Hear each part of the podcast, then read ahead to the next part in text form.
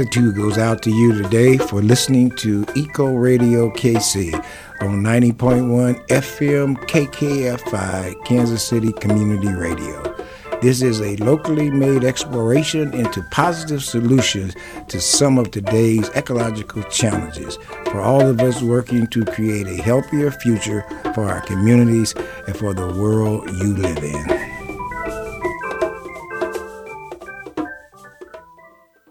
Thanks for listening to Eco Radio KC. My name is Darnell. Today on Eco Radio KC, Terry Wilkie will speak with Brent Ragsdale about agrivoltaics. Brent Ragsdale is a mechanical engineer who aspires to help address Earth's ecological crisis and to minimize humanity's biophysical impact through energy transition and using less resources in general. Industrial solar is in the news. Agrivoltaics photovoltaics is the use of land for agriculture and solar power generation. We can treat them as complements to the other instead of as competitors. By allowing working land to stay working, agrivoltaic systems could help farmers diversify income. Brent will provide a report from the first solar farm summit, which happened in Chicago in March 2023. The 2024 solar Farm Summit will happen again in Chicago in July 2024. Brent will share trends in solar PV photovoltaics within the context of the great energy transition. Brent has been very impressed by Jack's Solar Garden in Colorado. Rest assured, we will have more Eco Radio KC programs about the solar future. Can we grow around solar collectors? Here comes the clean energy revolution. Eco Radio Radio is glad to encourage awareness and protection of our world. Our goal is to ensure our listeners are aware of how we can create a sustainable present or a sustainable future. We support the works for a future in which humans flourish as members of a thriving ecosphere. We are all in this together, and it will take all of us to make the world safe for human habitation for millennia to come. This will be a great radio hour. Now, our show.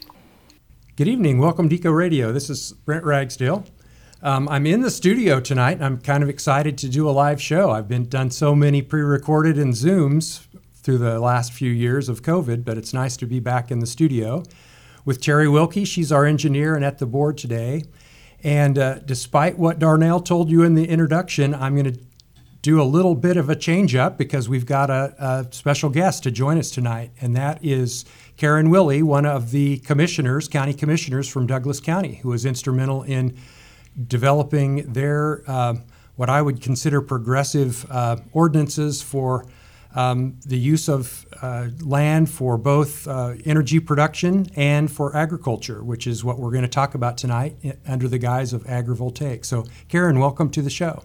Good evening. Thanks for having me. Yeah. Um, so, I, our plan was that Terry was going to interview me, which I've never really been the, the guest on the show. But when I spoke with you today and, and saw that you were available, then I'm, I'm glad that you were able to come in.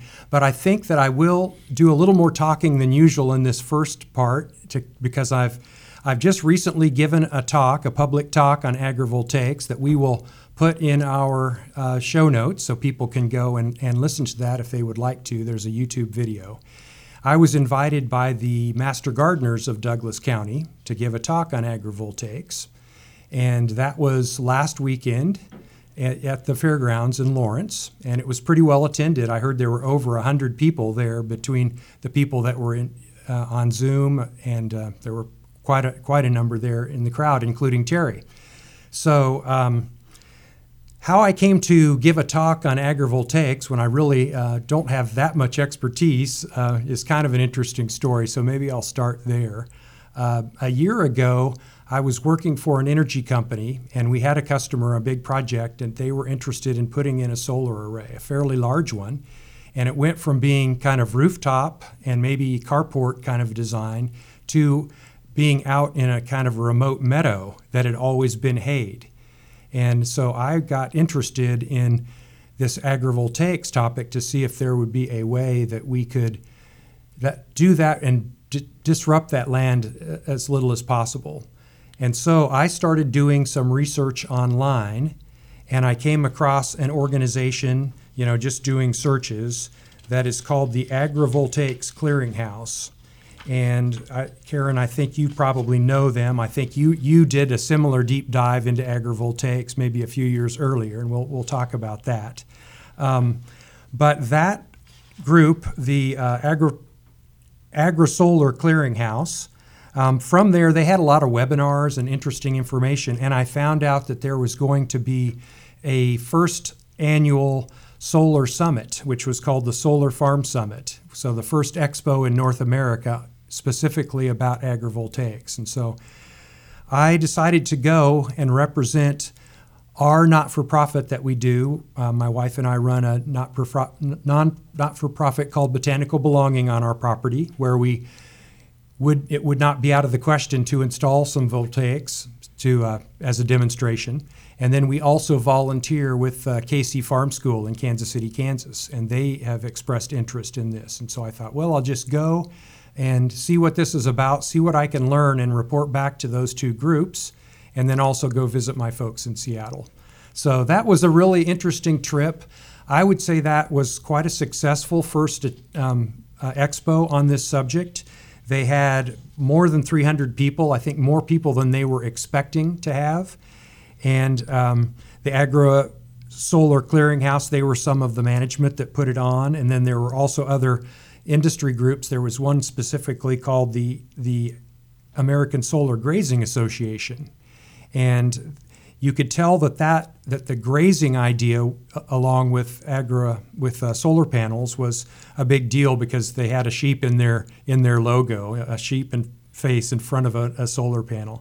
But there were also a lot of government agencies. A lot of this was through the Department of Energy, and then through the EPA, and then, and then some people from the, the USDA, some national labs, several universities, and then in addition to being um, presentations and uh, panels, they also had kind of a trade show where they had vendors that sold um, solar panels. They had a lot of people that did native plant seeds, um, some things around uh, beekeeping and things like that. So I think it was a good a good experience. Well, anyway, my, my, my friends in the in the uh, Master Gardener group found out that I'd been there and asked me to come and give a talk. So that's what I did. Um, so some of this that I'm going to give in this first section is me kind of giving a recap of my talk. So, when I was doing my research, I came across a, a, group online that is sponsored by NREL, which is the National Renewable Energy Lab. And they had some interesting maps on, online, including maps of all the agrivoltaics that they had in their database. And interestingly, there was only one project in the state of Kansas that had both solar panels and agriculture. That was in South Hutchinson, a 10 acre solar farm where they were also growing alfalfa underneath the panels.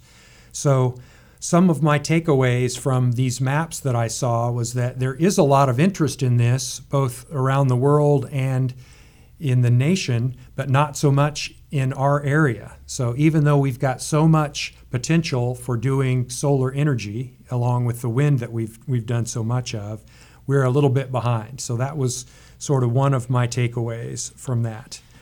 Um, I want to talk a little bit about the the, the three main types of agriculture that they pair with um, at, with solar panels to to be this this uh, class of agrivoltaics, and that's basically either to graze animals, and it seems that the preferred animal is sheep, and we'll talk about that. I think you've got some sheep experience, so we'll we'll we'll pick your brain on that as well. But then also the growing of vegetables, so grow, growing some cash crop, and then the third idea is to what provide what they call ecological services. So can we grow native plants or increase the biodiversity in that region or maybe improve the soil by growing native plants. So those were sort of the three broad things. And so the other thing I saw was that by far the grazing of sheep was the most popular. And so um, I met a person that was one of the presenters there, um, a young man named Byron Kominek from Colorado. and he has a farm that was a family farm called Jack's Solar Farm or Solar Garden, and that uh, he's also a bit of an ambassador for the solar for the agrivoltaics. And I understand that you met him through Zoom a few years ago, because in addition to being an ambassador and having an, uh, a live farm where they're really growing vegetables and really making electrons for the grid, he also has a not for profit that's called the Colorado Agrivoltaics Learning Center. And their mission is really to help um, county commissions and similar legislative bodies work on their regulations so that we can zone agricultural land, rural land, to be for both um, energy production and also for agriculture. And he gave a presentation sort of to, to your group. Is that a, is that a fair summary of it? We may have been um, on the front side of that work for him. I think we were maybe the first that had contacted him uh, while Douglas County was working on building our regulations, not just on agrivoltaics, but all of our solar regulations for utility scale for the county. We do not yet have a project at this scale. Um, we put together a group of stakeholders, mostly local stakeholders, to just talk to the county commission. I was not yet on the county commission at that time um, about the possibility of agrivoltaics, and we brought him in through, Zoom to have a conversation about uh, the experience that he had, because many of us were uh, may have a farm background as I do, or a soil health background, which I also do, but did not have specific uh, experience grazing or growing vegetables around solar panels, and he did. All right, and that and you were on the planning commission at that point. Is that correct? That's right, and that is the uh, body that uh, was working on d- drafting the regs to begin with. They have to be adopted by the county commission, which they were unanimously adopted. Um, but the planning commission is a ten-person volunteer board uh, appointed by the county and the city commission. Um, within that, we had set aside a four person ad hoc committee to do a deep dive not only into the vast amount of information of what's known and not yet known on utility scale solar, um, but also to, to hear from the community. Um, that projects like this are such a big change and, and, and they worry people. Um, we needed to kind of hear what people's fears were and opportunities, and then dive in and see which of those needed to be solved in the regs, which of them needed to be you know dealt with. That and some of those will just they will stand. Like the visual aspect of of, of uh, utility scale solar will. Yeah so before we i think we'll save we'll save diving into the regulations for the next segment because we just have a few minutes before sure. we take our first break. But tell us a little bit about you. So where, where do you live and, and and what else do you do besides being a commissioner I live Douglas in County. southwestern Douglas County, so I live in the rural area. If you know that that part of the world, it's uh, near Lone Star Lake or south of Lone Star Lake. Mm-hmm. Um, I do raise grass-fed beef cattle. I have a great passion for soil health um, and ecological farming, so restoring the land as we grow food on it. Um, and that's the lens that I was taking into our solar regulations. Um, I have a doctorate in geography, so I have a science background, um, and within that, I, I did a lot with um, soil science, and so I have a little crossover. Um, and bringing that science lens to policy seems to be very important. Um, we, we usually get people who work in policy that are not scientists, and so finding kind of that where that practicality uh, comes comes to bear was really important for this. Um, I've run a lot of for profit businesses of my own, and I now work as a nonprofit consultant. So I've worn a lot of hats. Yes, and, and you and I met about a year ago at the Wealth Day over in the state capitol. That's and right. I overheard you talking about agrivoltaics, I think, with some people, and I said, hey, I'm really super interested in that. And so we ended up having coffee and getting to know each other a bit. Um, I gave, um, at this talk, I leaned heavily on some information that was available from um, Byron's website um, about agrivoltaics. And um, I thought that in one of them, uh, one of the links, and we'll put this in our show notes, was he calls Agrivoltaics 101. And I think that has a very good definition of the potential problem if we don't address figuring out how we're going to use our rural lands where we do want to have power generation also for agriculture. So I'm just going to read his kind of problem statement here because I think it's really worth it. So he says most solar installations are developed with single turf, single seed turf or bare ground beneath the panels. The grass seed is inexpensive and can be easily managed by the application of pesticides and occasional mowing. This type of vegetation management under panels can lead to decreased water retention, less soil stability, reduced carbon sequestration, and a loss of habitat for pollinators, birds, and wildlife.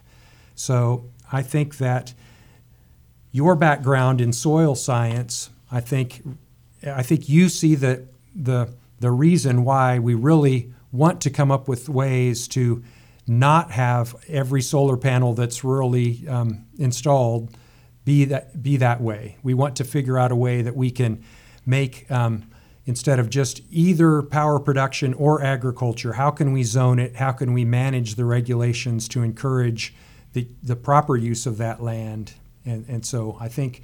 Um, that's what we're going to be talking about. What do you think of that problem statement? Uh, very much agree. And I would say, in my mind, what I talk about is that we're working on decarbonizing our energy systems and recarbonizing our soils. Oh, and those can happen hand in hand. That's great. Well, I think this might be a good time to take our first break. We'll be right back to Eco Radio. KC, thank you. Hello, KKFI listeners. This is David Barsamian of Alternative Radio. Beginning January 24th, AR is moving to Wednesdays at 7 p.m. Don't miss a single edition of Alternative Radio at 90.1 FM on your dial and kkfi.org. And thanks for supporting Community Radio KKFI. You can now take KKFI with you wherever you go. Download the new KKFI app today. You can listen to live radio, explore the archives, and stay up to date with news. Find us on the App Store and Google Play. Your music, your community, anytime, anywhere. The KKFI mobile app. I'm Dr. Anthony Leiserowitz, and this is Climate Connections. Each summer, high schoolers from across the country descend on Fort Worth, Texas for the Solar Car Challenge. They race hundreds of miles in solar powered electric cars that they design and build themselves. Sebastian Gonzalez is with the Iron Lions, a team from Greenville, Texas that won its division in last year's race from Fort Worth to El Paso. He says they spent the school year creating a car that can charge up on solar alone and is efficient and fast. It's not just the solar energy that you're dealing with, but you're also dealing with battery chemistries and electronics that will drain as minimal power from an electrical system as possible. Their car looked almost like a solar panel on wheels, with a pod for the driver peeking out the center. Gonzalez says people along the route were amazed to learn that their DIY creation could reach speeds of more than 70 miles an hour. When we told them our car can run from 9 in the morning to 4 in the afternoon when the race ends and we still have some battery left, these people get really, really shocked. Now Gonzalez's team is busy preparing for this year's race. He says what he and other participants are learning through the process can prepare them to help design and engineer a cleaner energy future. Climate Connections is produced by the Yale Center for Environmental Communication. To learn more about climate change, visit climateconnections.org. Welcome back to Eco Radio KC. I'm Brent Ragsdale. Um, my, my guest this evening is Karen Willey, Douglas County, Kansas um, County Commissioner, and we're talking about agrivoltaics this evening, which is quite uh, interesting and uh, an important topic, I think. So um, I want to read a, a little intro, introduction or um, definition of agrivoltaics before we get back into the regulations. Um, agrivoltaics is the use of land for agriculture and solar power generation, treating them as complementary instead of as competitors. By allowing the land to, to stay working, agrivoltaic systems can help farmers diversify income. And that was a statement from the U.S. Department of Agriculture. So I know, Karen, that you've got an ag background. You have a farm and you, you, you raise cattle. And you, did you say that you have raised some sheep or you also raise sheep as well? I have a few sheep, but I've dabbled in about of everything within the farm everything. sphere. Yes. All right. All right. So um, you were part of the Douglas County kind of volunteer task force that worked on recommendations for zoning changes so that that would allow us to develop agri- agrivoltaics in Douglas County. That's right. So um, agri- well, uh, utility scale solar would happen if we get an application in Douglas County as a conditional use permit, so not to get too nerdy, but the zoning itself says as agriculture, and this is a conditional use. So it's it's temporary. It has a start date and an end date. Uh, the time that we gave that was 25 years. That can be renewed, but that has to start over at that point. Um, and then all of the other conditions can be on top of that in terms of how we want the land to be dealt with.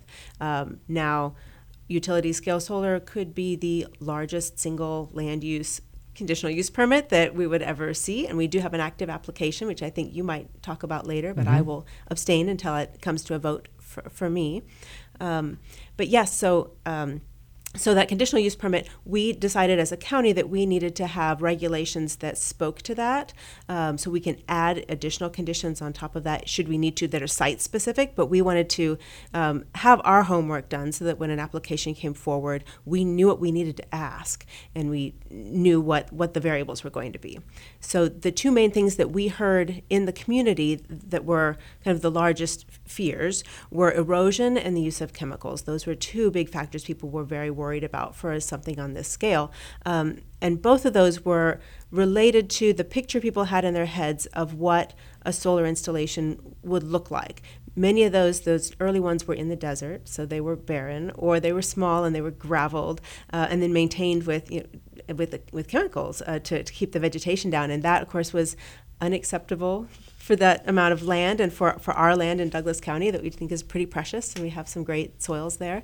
Um, so we really designed our regulations around how do we protect that ground and protect it uh, and maybe even heal it it additionally for the future of agriculture. So this would be zoned agriculture before the project, during the project, and after the project. So we wanted to leave that land uh, healthier than it started and really build soil health as an opportunity within the solar installation. And that's a high bar, and we recognize that.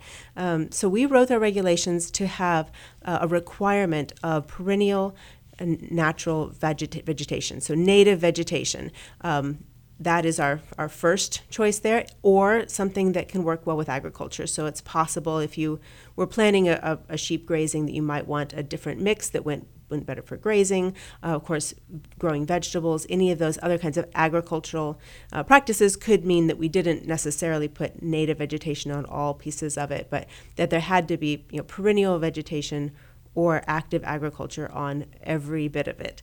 The other piece that which is unique that Douglas County was the first that I've heard of, and I talked to all across the nation of nonprofits and, and other places that we're, we're doing these regulations uh, is to minimize grade, grading. And not just to say we minimize it but that it is 5% or less of the area being proposed. That's pretty small. And what that does is it allows them to you know fix any drainage issues because this is going to be in place for 25 years. Um, possibly fix farm terraces if that's the case but not to take them out. Um, the, the idea is that they have to choose land that they can work with, and they're working with the natural contours of that land. So when we talked with engineers from the utility companies, they did say that yes, our plan is to go in and we will bulldoze everything flat and and put in our installations. And that's the pictures that people have seen for the most part are very flat places, and they've been made mechanically flat. And that, as a soil health enthusiast uh, was was unacceptable to me. I said we, we need to um, we need to be able to work with the lay of the land, and we we know that there are places that have done that. So it's it's not too much to ask, but it's certainly different. Um, so that grading, but, but less than five percent of that of that area. Um, that Okay. also meant that most of the land they were going to choose had to be pretty flat to begin with, um, and it had to be fairly deep soils because we didn't allow the concrete piers. So those piers can be driven into the ground and pulled out of the ground, but you can't concrete them in because nothing can stay in the ground after that installation is gone. Because the idea is to turn this back to agriculture. So it's not just that it's cheaper for the company to not have to um, concrete those posts in, it's also better for the land because it's less disturbance. Um, so that puts us flat, deep land in Douglas County in direct conflict with um, our soils that are well valued for agriculture. And we knew that when we looked at the maps, there, there were no spaces left um, to host a, a use like this that weren't uh, rocky or steep or delicate or prone to erosion. So we're so when we looked at that, we knew that we were putting those two things in conflict. And the solution for that is that these lands have to be honored in every possible way, and that means designing the program around soil health and growing food on it if at all possible. So, and we do think it's possible. There's just as a as a nation, as a world, really, we're still figuring out what those opportunities look like.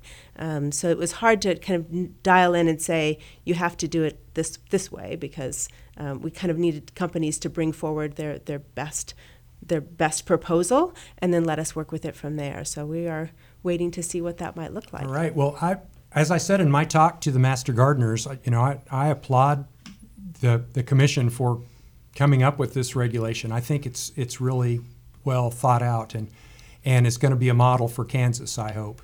And I really like that you know you're you're calling out no gravel. You know you can't do that. Minimize the pesticides, and and you know the the minimum amount of disturbance to the soil as well. Um, when I talked to to Byron from the Jack's Solar Garden, that was one of the points he made was make sure when you're installing them that you are very cautious about driving your heavy equipment because if you're going to try to grow things later under there, that compaction, that soil compaction is going to be, you know, a problem.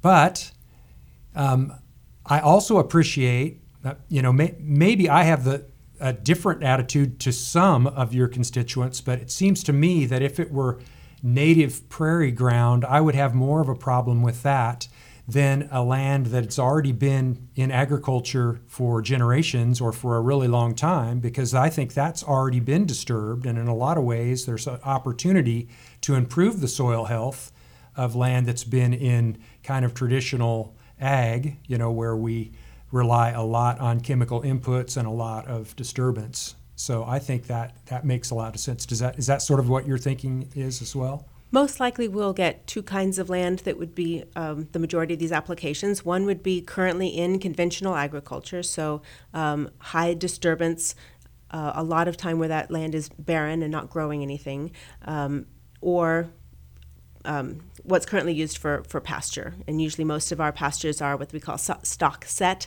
So you move the cattle in, they have the whole access to the whole pasture, and then you move them out. Um, and that can really erode your soils over the long period of time and, and decrease your soil carbon. Um, the kind of grazing that I try and practice and that we also recommend for, for these would be rotational grazing. So mm-hmm. that you're moving animals in a fairly high concentration but you're on a very short period of time and you move them around. And it's known to uh, really increase your, your soil health tremendously. So these regulations are designed around soil health principles. So it's uh, less disturbance uh, continuous cover with, with good solid roots uh, diversity of plants and preferably livestock. Yeah. Well um, so I, I, I don't want to pick on any, you know, particular company, but there are a lot of, of smaller, like what I would say, you know, uh, uh maybe a, a 10 acre size solar array that you'll see around. And these are oftentimes um, just fenced in and mowed under there or probably sprayed with herbicide to keep the weeds down. And so that's they're not really zoned to be both for agriculture any longer, I suppose, or maybe they've just made that that county's just made a cutout and, and said, okay, this this uh, 10 acres can now be used for power production. You know, even though it's an agricultural zone, I'm not I'm not sure, but when you see these, that typically the utility scale um, solar arrays are what they call a single axis tracking array. So they're long rows that run north and south of the of the solar panels and then they just tilt in one direction east and west. And so in the morning time they would be positioned towards the east and catch the rising sun and then during the day they would rotate to the west. And these are a little more efficient in the power generation than just a fixed tilt one that is um, oriented to the south. So one of the interesting things that the jack solar farm they are not doing so much grazing, although I think they've tried some of that, but it's more vegetable production. So I, I think that I'm glad that you that the regulations are also looking at you know testing that and encouraging that as a as a possible way to um, combine agriculture with power generation. Yes, and so you mentioned several types of, of agrivoltaics, um, and I would kind of broaden that out. The uh, like the pollinators or you know native vegetation and bees and such, I would kind of lump that in as passive agrivoltaics, and that will be on every acre that falls under our Douglas County regulations. That's just part of what we've required. Um, so when we're talking agrivoltaics, we're thinking active agri- agrivoltaics, which is in addition to those things, and those can be vegetables or specialty crops of different kinds. Um, the grazing, which you mentioned, and sheep are the preferred for that because they don't climb and they don't push things over. Uh, so not like a um, cattle or goats. Um, and the other would be native seed production. So that's another kind of concept that's come up as something that is scalable, um, but would also recognize that th- there's a lot of these installations that are going to be needed across the country. Many of them are going to need native seed sources, and the seed is not available at that scale uh, or, or at a decent price point. So there's an, a, a, business opportunity also to to spend you know some energy learning how to grow those seeds within those rows and then harvest them and sell them to yeah projects well, in the future. I have some thoughts about that, but let's take our second break and we'll we'll start there when we come back.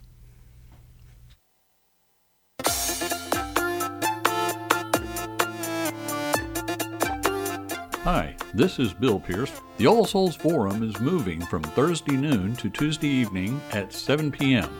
This is part of the new on air schedule being rolled out at KKFI in the third week of January. Please join us for the All Souls Forum each Tuesday at 7 p.m. beginning January 23rd.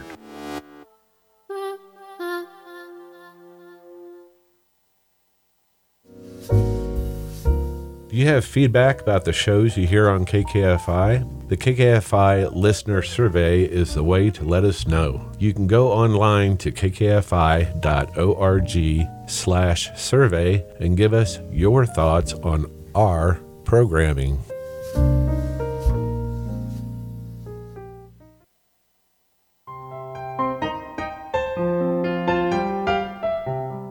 Hi, welcome to Food Sleuth Radio, where we help you think beyond your plate. I'm Melinda Hemmelgarn, a registered dietitian and investigative nutritionist on a mission to connect the dots between food, health, and agriculture and find food truth. And today I am delighted to welcome my guest, Mr. Byron Kominek. He is the founder of Jack's Solar Garden and executive director of the Colorado Agrivoltaic Learning Center in Boulder County, Colorado. It is the largest commercially active agrivoltaic system in the United States. Mr. Kominek is a former U.S. diplomat and a returned Peace Corps volunteer. He holds an MS in environmental engineering from the University of North Carolina in Chapel Hill. Welcome, Byron. Thanks for having me. Well, I am thrilled because I think what you are doing there in Colorado is revolutionary and has the potential to change the way we farm in the future. So in 2016, you moved to your family's 24 acre farm south of Longmont, Colorado. What was it that led you back to the farm? I, I had no idea that I would be building a solar array or, or learning more about farming and agriculture. Well, I'm really curious about the transition of this farm. And if I'm understanding correctly, the farm had been growing and selling hay for about 50 years, but it was no longer paying the bills. So you enter the scene and you've got an idea to bring in agrivoltaics. You should explain what agrivoltaics is. Agrivoltaics is the coupling of solar energy with agriculture. So it's the solar panels above agricultural activities, which could be sheep or growing lettuce or a variety of different types of agricultural activities, even towards growing raspberries or apple trees underneath solar panels. People are doing it in different parts of the world but the shade that the solar panels provide to the plants as well as to land create different microclimates that can help enable different types of plants to prosper in those areas or others to be hindered. So it's figuring out how to use those microclimates created by the solar panels to optimize the growth of select crops or helping out with different types of vegetation for uh, livestock to be able to feed on. So, how did you become aware of it and want to engage with this technology on your land? The idea started with I had a friend in the solar industry that came to the farm one day and said, You got flat land, you're next to a three phase line, you're only a couple miles from a local substation, you're in a good shape for building a solar array so you can tie it into the grid as a community solar garden and sell your electricity. You should look into that. So I did. I figured out that we could build a one megawatt system on our farm, something enough to power about 300 homes, and took that idea to the county and said, How about I build this on my land? And they said, No, your land's for farming, so go back to it. I didn't care much for that. So for the next year, I had a mix of arguing and working with them to change their land use code at the end of 2018 that allowed for us to be able to build a solar array on our land and also change the land use code for everybody else in the county so other folks could do it too. And at the same time, we want to bid with Xcel Energy to tie into the grid as a community solar garden.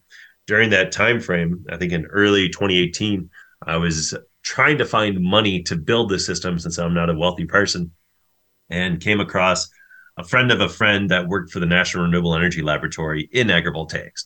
And that fella, plus a professor from the University of Arizona, came out to our farm and brought me a pretty crappy beer that was made from honey underneath solar panels. I like the idea of keeping the land functional underneath solar panels. So those two gentlemen I credit with getting me the idea for making adaptations to the solar array to enable for agricultural activities to occur.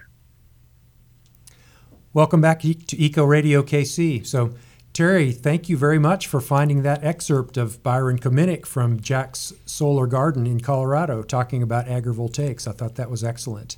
So we're we're here in studio. We're talking with uh, Karen Willey from the Douglas County Commission, and um, you had brought up the sort of the third use of the land underneath solar panels in a rural uh, uh, setting that's valuable, and that is sort of what you called what did you say passive passive agriculture or how did you how did you say that? Uh, i think those eco- ecological services and the pollinator we're calling that passive agrivoltaics. Pa- it's passive it's, agrivoltaics. there's ah, less ag in I that i suppose. Yeah. Mm-hmm. yeah and i you know from from what i have learned from from patty my wife the native plant expert in the family you know i i, I do believe that you could greatly improve the soil health and the biodiversity in your area if you if you used your land for that. And then I think you the idea of also um, growing some seed, you know, native plant seed is is very interesting. It kind of turns one of the one of the fears that people had that I heard from sort of our community was, wow, if they want to if they want to plant all of that with native things, will there be enough seed for the rest of us? And so that sort of turns out, yeah, let's turn that into a, a little seed factory. So that, I think that's all good. I did want to point out that one one thing about the Jack Solar Farm uh, arrays that may be a little different than what we've seen in our area is that they mounted them a little bit higher.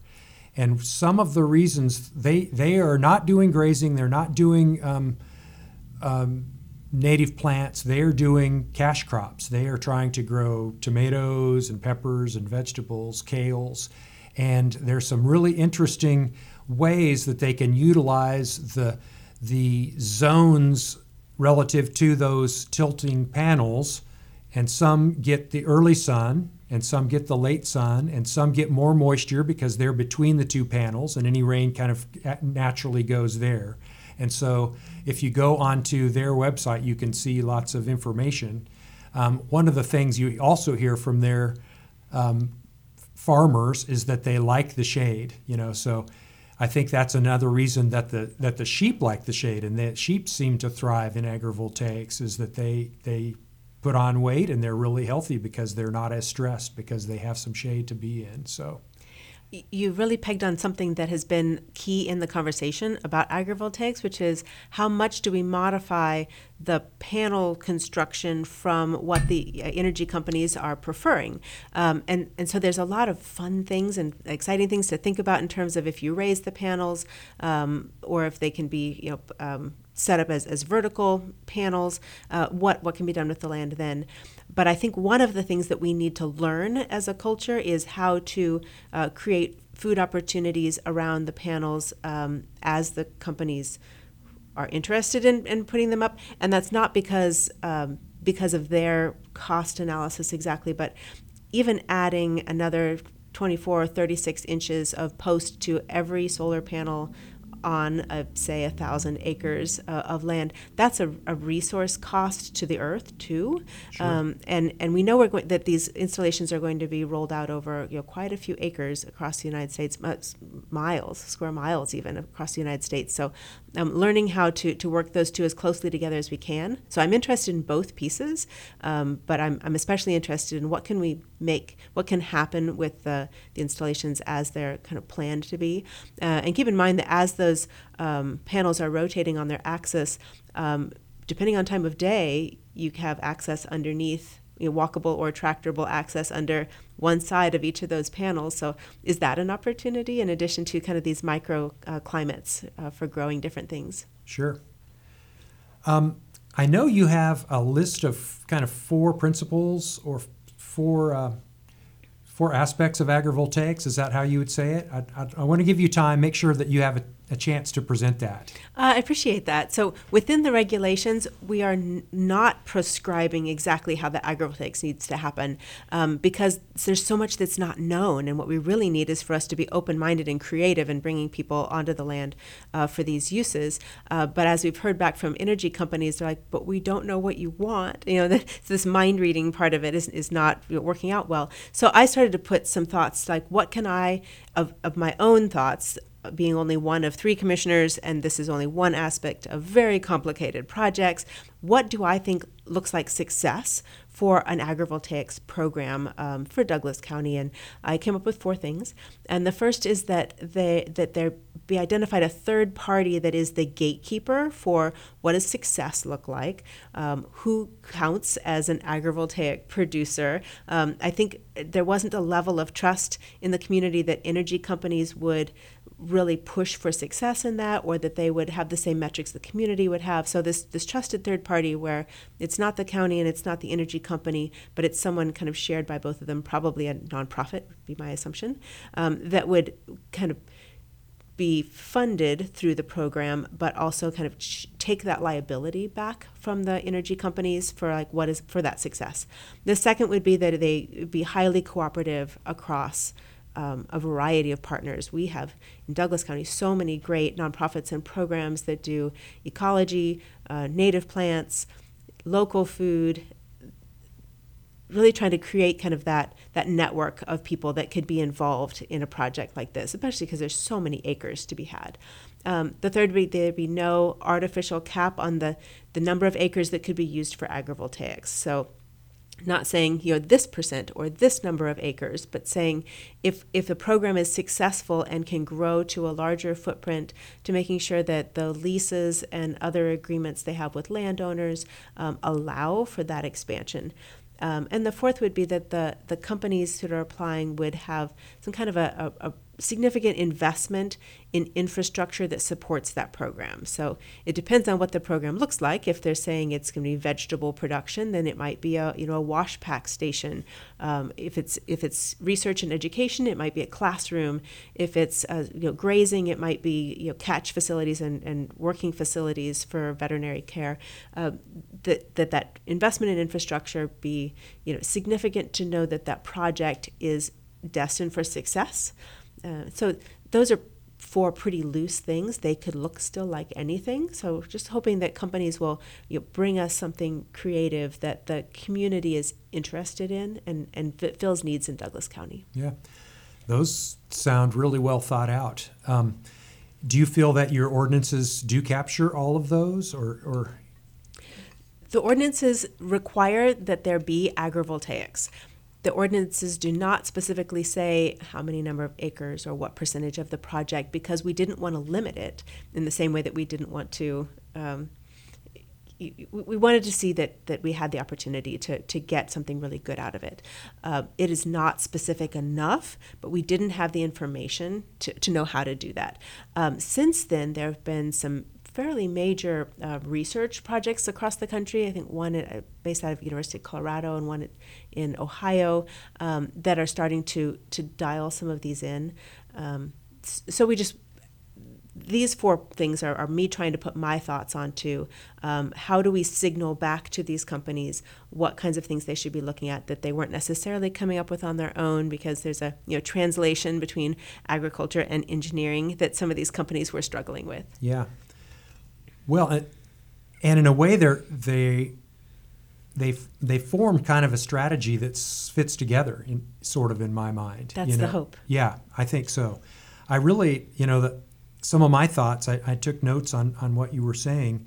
I do think the infrastructure piece is going is going to be very important, particularly, uh, you know, if if it is going to be sheep grazing, we, we don't have that much of a of a sheep market here. Not that we couldn't grow sheep, but I don't. We just haven't, and I think that's why other parts of the country that where they do have kind of the critical mass in terms of the the shepherds that could bring in their flocks and you know rotationally graze underneath panels they're, they're available and then they also have the, the, the vets and they have the meat pro- processing lockers that know how to you know turn those into what we need you know or even the, the fiber.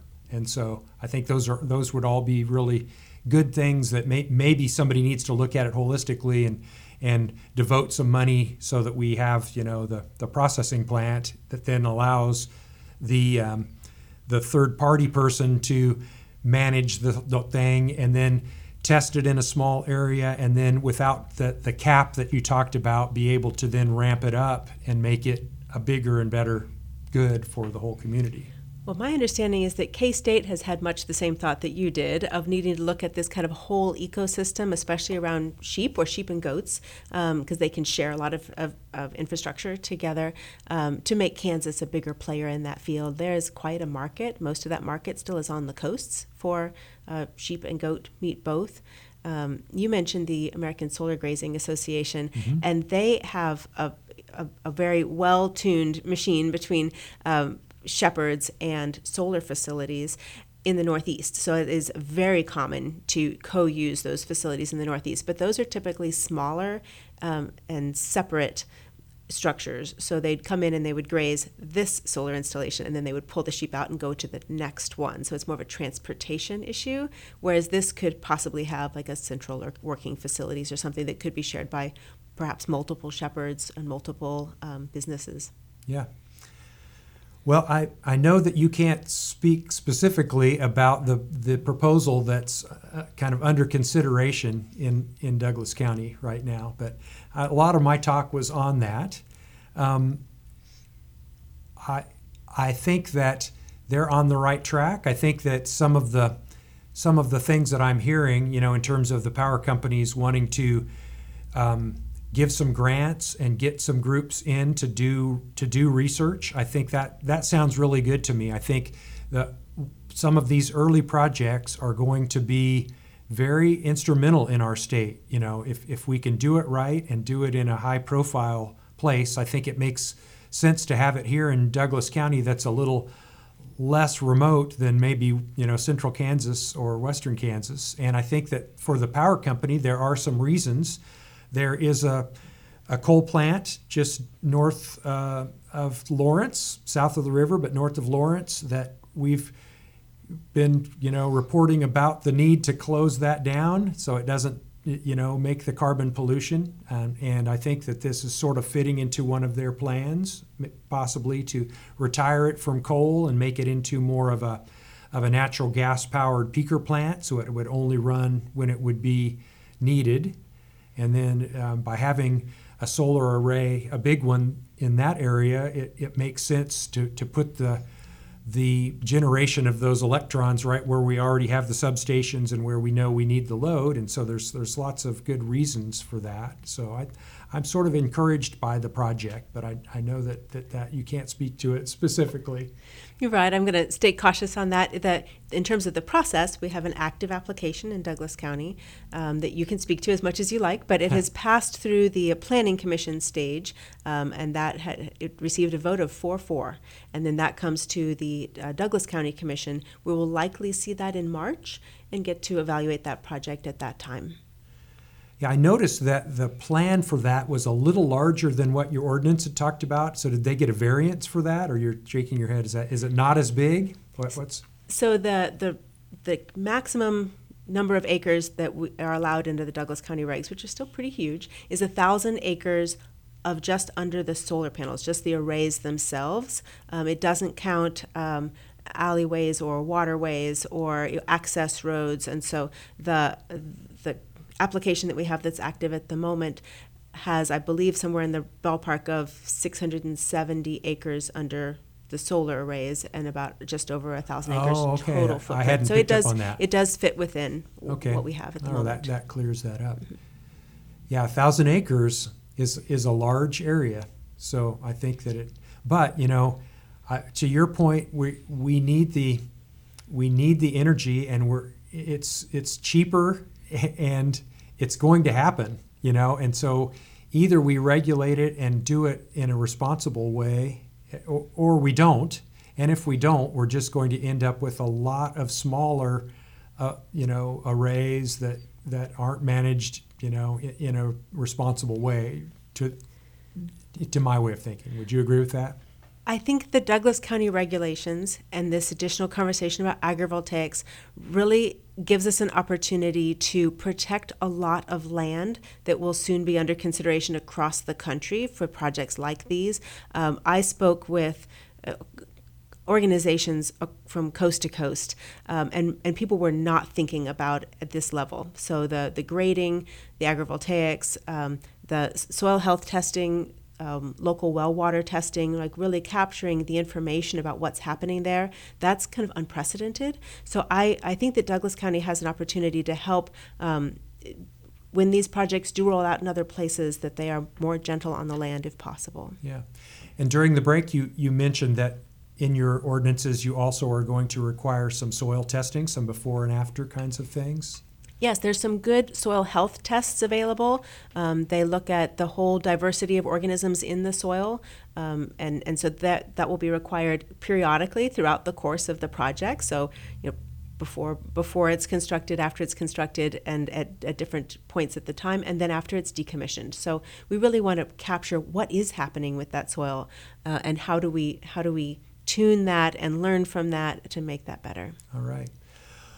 Well, Karen, um, I think we've packed in as, as much information as we could into our hour, but I do very much appreciate you coming on to the show and on short notice and sharing your passions and expertise on this subject. And I wish you well in your county, and hopefully um, you're going to do great things and it's going to be a role model for the rest of us. So thank you very much. Thank you for having me on.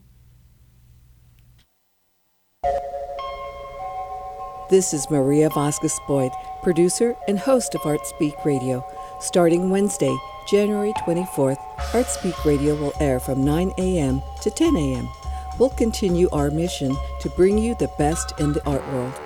Tune in to Art Speak Radio, 9 a.m. to 10 a.m., only on 90.1 FM, KKFI, Kansas City Community Radio.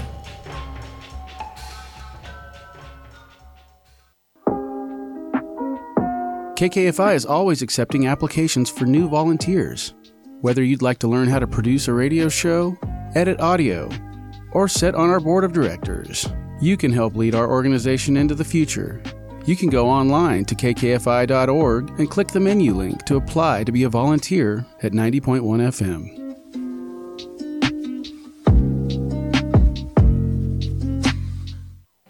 My name is Darnell. At the end of our hour, here's some environmental news for the week of January 29, 2024. Inside Climate News reports. In November 2023, the EPA issued a draft assessment that updated its understanding of the health risks associated with coal ash, the waste left over after coal has been burned to produce electricity. The assessment concluded that even small amounts of the toxic material can lead to harmful health effects, including risk of cancer 35 times higher than previously suggested by the EPA. The assessment focuses on the use use of coal ash in previously unregulated settings, often for so called beneficial uses, such as structural fill. Those exposed to coal ash could face an elevated risk of cancer from incidental ingestion of arsenic and radium, in addition to direct exposure to gamma radiation from radium. These new findings raise concerns about the continued storage of coal ash in unlined pits. One of the objections to utility scale solar power is that local communities will be left to cover the cost of cleanup at the end of a project's life. Solar farms are built to last about 30 years, so a project built today should still be going until the 2050s. Since the vast majority of the country's solar power was built in the last five years, we have many examples of recent projects and almost no examples of what happens at the end of their lives. Decommissioning a solar farm involves removing the panels, racks, wires, and other equipment and taking action to restore the ground to its previous state. One part of the solar farm that may remain is the posts that were placed several feet below ground to hold the racks. Whether the posts stay or go is usually specified in the teardown plan if a teardown plan is completed. When the cleanup is done, the land can be used for agriculture if that was its, its previous use, or it can host some other development, including a new solar farm. There is generally broad agreement that there should be regulation to make sure developers cover the costs of decommissioning their projects. In most places, developers must submit a plan for removal of projects and take steps to guarantee the local communities will have minimal, if any, costs. Both Kansas and Missouri are reported as states that have no solar decommissioning laws. In these states, only local laws govern if there are local laws. Sustainability Action Newsletter reports. San Antonio, Texas has made history by approving a major deal with a local solar developer to put an estimated 13 megawatts of solar on 42 city owned facilities and parking lots. These projects will offset about 11% of electricity consumption for city operations. Rather than one large solar project on a field, this distributed approach demonstrates how renewable renewable energy can use already developed rooftops and parking lots. San Antonio will also be one of the first cities to take advantage of direct pay mechanisms of the Inflation Reduction Act, allowing tax credits to reduce upfront project costs. Climate Council reports Kansas and Missouri are distributing more than $13 million to strengthen local food system. Project that touch processing, transportation, and distribution between harvest and final sale to consumers are eligible for funding under the Resilient Food Systems Infrastructure RFSI program. The program, which is a partnership between state departments and the U.S. Department of Agriculture, taps funding from the American Rescue Plan Act. The Kansas Department of Agriculture said the program addresses overlooked links in the food chain. The department focused on three priorities for the funding aggregation points, food processing infrastructure, and storage. It's time to submit 2023 utility bill data, electricity, natural gas, and water usage for your building to Metropolitan Energy Center, which is contracted with the city of Kansas City, Missouri to offer free energy benchmarking training sessions. You can also get one to one help for multiple family property ownership, property management companies. To comply with the Energy Empowerment Ordinance, owners of buildings 50,000 square feet or greater located in the Kansas City, Missouri municipality must submit energy and water consumption annually. Contact the help desk at Metropolitan Energy Center at 816 812 1319 or you can email benchmarking at metroenergy.org. Thanks for listening to Eco Radio KC. Please tune in again next week or listen to our podcast at any time.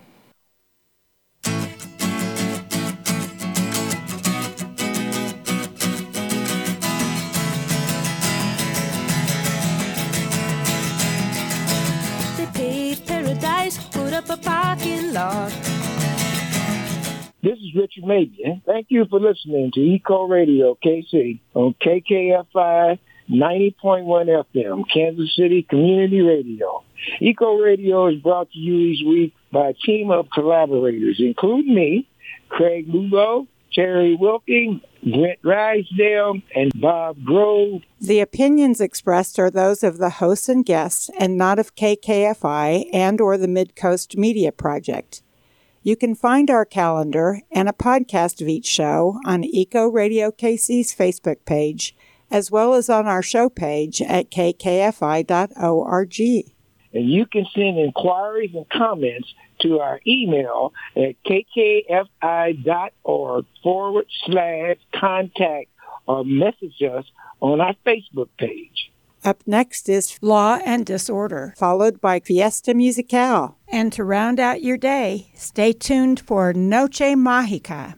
Our outro music is Big Yellow Taxi by Joni Mitchell. Don't it always seem to go that you don't know what you've got till it's gone? They paved paradise, put up a parking lot.